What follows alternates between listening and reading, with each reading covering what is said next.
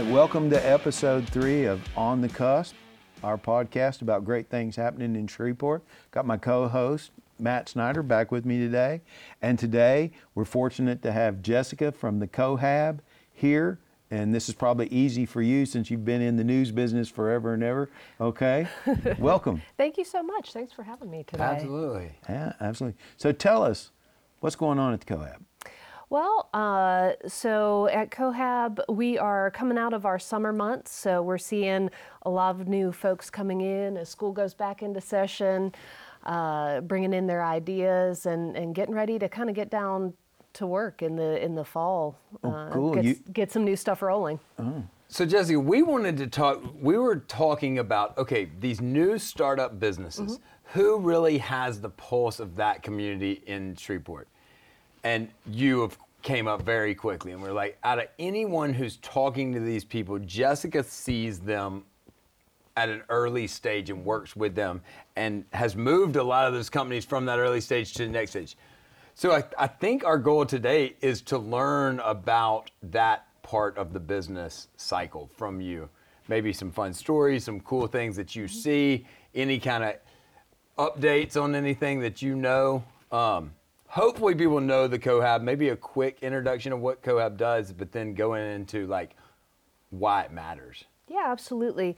Well, uh, the really simple explanation that, like you write on the flyers and stuff, uh, is Cohab is a co working space and we're a business incubator. So we work with businesses and entrepreneurs who they have an idea. Uh, or they have a really fledgling business and they want to know either how to take that first step and get started and do it the right way, right? Build that solid foundation, or they have already gotten started and they realize now that they need a solid foundation uh, to build the next level. And so we really are there to, you know, work on that ground level, get in the trenches with them and help them develop the materials that they need, um, the strategies, and some of the, you know, business acumen that they need to be successful Right. in the next stage of their business. Um, so on a, a business to business, you know, basis, that's what we do. Um, on a broader community scale, as far as the entrepreneurial community in Northwest Louisiana, I like to think of us as a bridge. We like to connect entrepreneurs to the resources that are available to them in the community. Cool. How many businesses are working out of Cohab right now? About 25. Cool. And That's how many of those people know each other before they start working in that building? Um, not a lot. I mean, th- there. This is, you know, you hear people say Shreveport is a, you know, small big town. Right. So there definitely is some overlap. Folks who have maybe worked on projects together, but it definitely is a a connector and a meeting place for folks to find people who think like them, have an entrepreneurial leaning. Uh, Network. Yep. Yeah. The network. We will, a lot of times we talk about having the network. I mean, we, at, you know, at the BRF, we think of the Cohab as that spot in Shreveport because we send a lot of people there mm-hmm. when we know, when they come to us and we go, okay, we know they're not ready, but okay, we don't want them to go away. We don't want to lose them in our community. I think that's really one of the key elements that we in Shreveport have to focus on. Yeah. Okay? It's okay to have a business idea. Okay? And then we may need to make sure that we have resources where people come in, they go to the right places. Now, you and I, we have kind of walked that path with several companies now. Yeah. Okay? And we're going to hear one in an episode here in, in the future. What about that? What is what, what what do you see were the hard parts that people in, in the community can where can they help?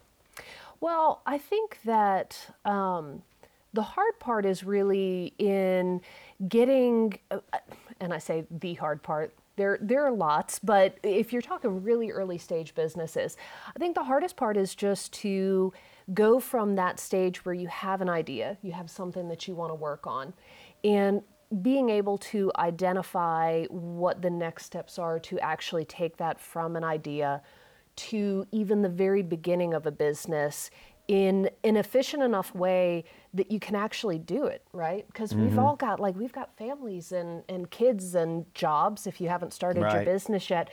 And so it's not like we all live in this, you know, Right. deprivation tank where all Right. we have to, that we can be doing is thinking about this idea. Um, and so y- you need help very often. Not Right. everybody, but you know, somebody who can say, you know, I've seen this a million times, not this exact idea, mm-hmm. but this stage of an idea.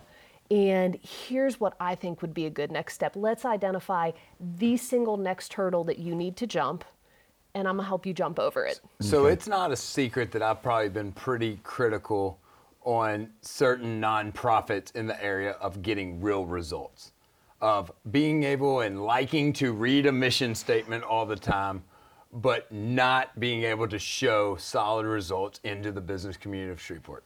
I'll say that.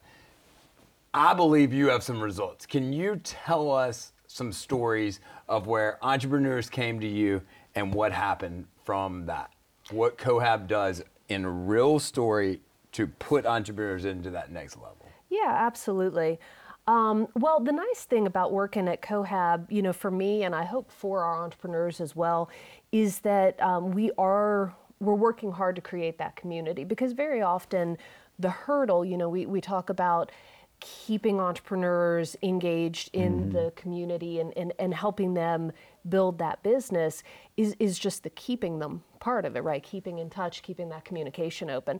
When there's a place that you can go to work on your idea or just to have your meetings or even just to come and sit down and meet with with me or with one of our one of our other folks um, you know it's a lot easier to keep tabs on people to keep them in the space. And so you know we, we've had folks that um, you know have come in to start working on the idea physically. So uh, peter lyons with lions pride coffee is a great example for a lot of reasons. Um, but you know, he came in very knowledgeable about coffee. I think anybody who's ever met him would Yeah, probably yeah, tell yeah, you he definitely. is the most knowledgeable person about coffee that they have ever met, um, and most passionate about it.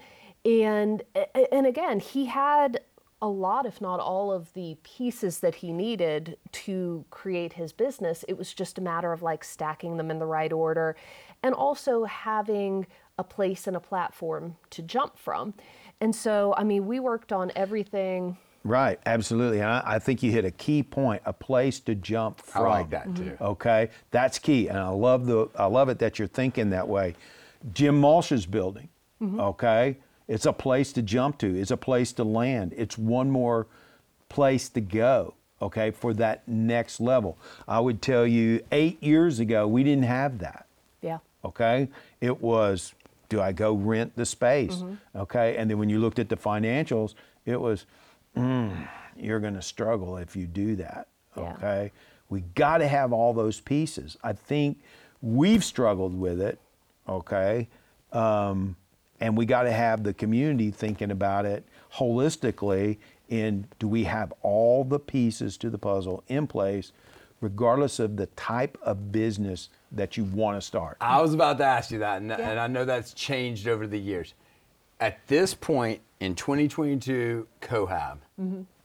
are y'all open for business with any kind of business, small business, entrepreneur, or or are you still down a lane? I, I know at one point you're aiming more technology, true innovative startup.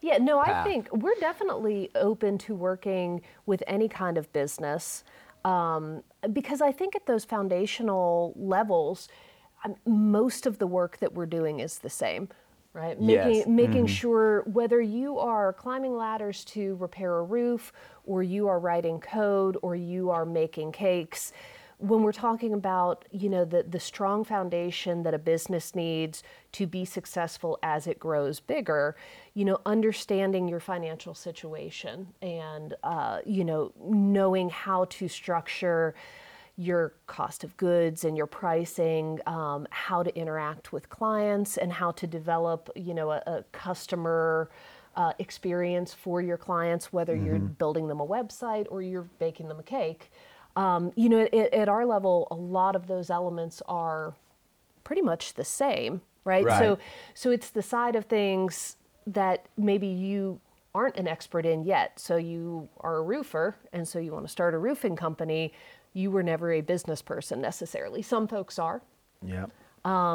but but those those pieces, those elements at the very beginning are very similar from business to business. So I'm you know I'm always happy. Yeah. Dave and I talk a lot about through the years my story of s- deciding to open a business, quitting my job, and going to find the resources that were available to start a business. And m- I went to a lot of places and stopped a lot and got a lot of, of pointed to other organizations. And I will say that Cohab, even at that time, which was much more strategically aimed at technologies and whatnot was the most helpful for a person looking to to make that. that jump. Yeah. So, Uh, I and think, I think uh, it's gotten we, have had a lot of years. portfolio companies that started there. Okay, Eric's perfect example. Red River Brewery, Yeah. you know, and I go on and on and on. I, I think it's a, a, a natural progression. It works well. Um, I think there are some some gaps, okay, that we have in the community that we Mm-hmm. got to work on. Um, food is one of them. We're lucky that we got the kick out at Yeah, out at absolutely. Southern. You know, we struggled for a long time with food. Okay, there wasn't anybody really there. Okay, they're coming online. They're Mm-hmm. doing that. Um, we struggle with. We get a lot of opportunities that come in. We leverage the launch network Mm-hmm. to push people out to the right organization. I think that is absolutely key for Shreveport and Bossier because if somebody is out there thinking about launching a business, we got to be so good that our networks bring them into the right resource partner to get it done so that they believe that they can go out and do it. The coolest thing about Cohab to me is when you're starting a business, you have this idea of what a business owner looks like and mm-hmm. running a business looks like, but you've really basically not been around a lot of business owners unless they were your boss probably or mm-hmm. your parent or something mm-hmm. that isn't a true view. I love the the fact that that fishbowl is like it is, and you're around other people, and you're watching a guy that might be two months into his business or six months into Yeah. it, and he's struggling with the things he's doing, and he's pivoting, and you get to see what success looks like, what not to do, what to do, what others are doing. and having it downtown It's is unique. always a winner. Yeah. To me. Yeah, I like where it is, Where too. you are, what you're doing, that's a big winner, and we definitely need that where where it is because there's lots of lots of things going on downtown e- every day. Okay, and we got to point people to the Cohab to make sure that they get.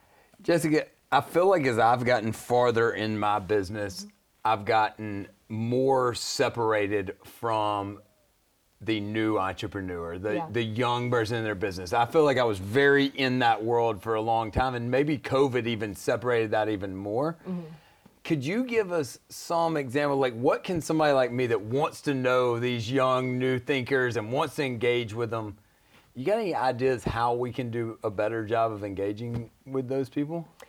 Well, I think that it's been tough over the last couple of years. Like literally everything has been, um, you know, events and, and programs like what we were talking about, One Million Cups before Yeah. we started rolling. Um, they've gotten kind of harder to put together, and and I think you've lost some of that face-to-face contact, even Right. even as as far into this as we are. But I think looking for opportunities and going out of your way, um, like you know, it's kind of like kids' birthday parties, right? Is when that Saturday morning comes, you're like, man, I really don't want to go to the you know to the soft play center to do this birthday party until it's your kid's party and nobody Right, right, shows right, up, right. you know Yeah, absolutely. but so so going out of out of your way to go to those events to make the time because the benefit is the same as being out on that floor in cohab right? It's really easy to tuck into an office to tuck behind your monitor and and to feel like you're being productive but feel frustrated at the same time at what that productive is actually netting you. Um, whereas if you're out on the floor and you're interacting, you're making connections and you're learning Mm-hmm. things that you weren't looking for. Right. Yeah, And those are please often the things us- we Yeah, need to let- know. yeah, we gotta us know. know. when those events are coming because one, Right. I want to be a part of them, Yeah. and we can also Yeah, share and I them think out. I think Emily does a great job of reaching out to you to Yeah, make sure it's on on the launch network Mm-hmm. so that we get that information out to all the people. What's your funniest Cohab story? When when you when you think about all that you've done down there, wh- what makes you laugh? Well, it's funny because I knew this moment was coming, but um, probably the uh, the funniest thing. So we've been in our location. We're in the Red River District in downtown Shreveport. For folks that don't know us, uh, so uh, we are under the Texas Street Bridge. We moved in in the summer of 2013, I want to say. And it was that summer that it was like 100 degrees every day for like four years. It feels like this summer. Yeah. uh, and it rained once in four months, and it was on the Fourth of July. So we we moved in and we did a bunch of renovation work, and um, we decided to do a ribbon cutting in conjunction with DigiFest. We were hosting, you know, business uh, panels and stuff down there, and it rained. And it rained like it's raining now. Like the 10 day forecast Yeah, is yeah. nothing but rain every day. And it turns out our roof had a bunch of holes in it. Oh, and we had no idea because it hadn't rained in four months. We've been doing construction in there. And so we definitely hosted some of the biggest names in regional business talking about all of this really, you know, important businessy and technology stuff with uh, plastic totes all over the ground because it was because it was raining on them like umbrellas and and and it just it rained inside for days. That's and great business. That is a great- Yeah. That's how every small business should have to learn. That's Deal right. with this. You- yes. and it's one of those times that you know my background is in tv news uh, you know I, I came to a, a broadcast technology startup that's how i ended up in northwest louisiana i moved here from dc as well and uh, and i am really glad i did because that's one of the most uh, one of the first lessons you learn in tv news is how to overcome I have never obstacles. regretted leaving Washington D.C. and uh, but yeah so I, I really felt like that was good training for uh, for our great That is, indoor that, flood that of is a fun. That is a 2013. story. My favorite Cohab story that I, I feel like is the feeling I have about Cohab still to this day was very early in my business being down there some was that's the first place I ever saw a 3D printer. Mm-hmm. And it was like five different people all starting their businesses so random and we're all leaning over this Yep. thing watching it. I think I have And, like- pictures of that actually and it was so cool. Like, and that to me is the spirit of Cohab that, Mm-hmm. that I have, and, and Yeah. why I think it's a very special place. But Yeah. Well, I love too because you know that's really indicative of the community that I think we're all working so hard to build too. Because I got into 3D printers uh, talking to John Morales with with DMI and and became an enthusiast myself, and now we're at the point where you know we can kind of help people launch or you know do their prototypes or at least some modeling at cohab and so you know again that just goes to show you those connections in the community that you're not necessarily intentionally creating Yeah. but how valuable they can be down the road Absolutely. That's awesome. I think that's interesting for us is that particular aspect of building an entrepreneurial ecosystem. And that is it's hard for us when somebody comes in and they need to prototype mm-hmm. something. Okay? We don't have that. All right, we got to go to multiple places. I don't like it when I have to send somebody outside Shreveport Bossier. Yeah. Okay, so I think there's there's a need there. We got to come up. I, I wish I had a solution for that, but there's definitely a need for something to. to when we say we're on the cusp, We are. I think the spot where we're going to fall over is going to happen because of places like Cohab. Yep. Because it's not going to happen because of the guys that have been running business in Shreveport for 50 years, in my opinion. They're going to help. They're going to assist, and they're an important part. But it's going to happen because we get better at supporting new ideas, young entrepreneurs, and we get better at that. So thank you so much for coming, yeah, Jessica. and we'll absolutely, let- thank Jessica. you. Thanks for coming, and I hope somebody that's watching this, you know, they it spurs them on to submit an idea or ask a hard question about our entrepreneurial ecosystem. Uh, if you do, uh, shoot us an email at info at eapla.com.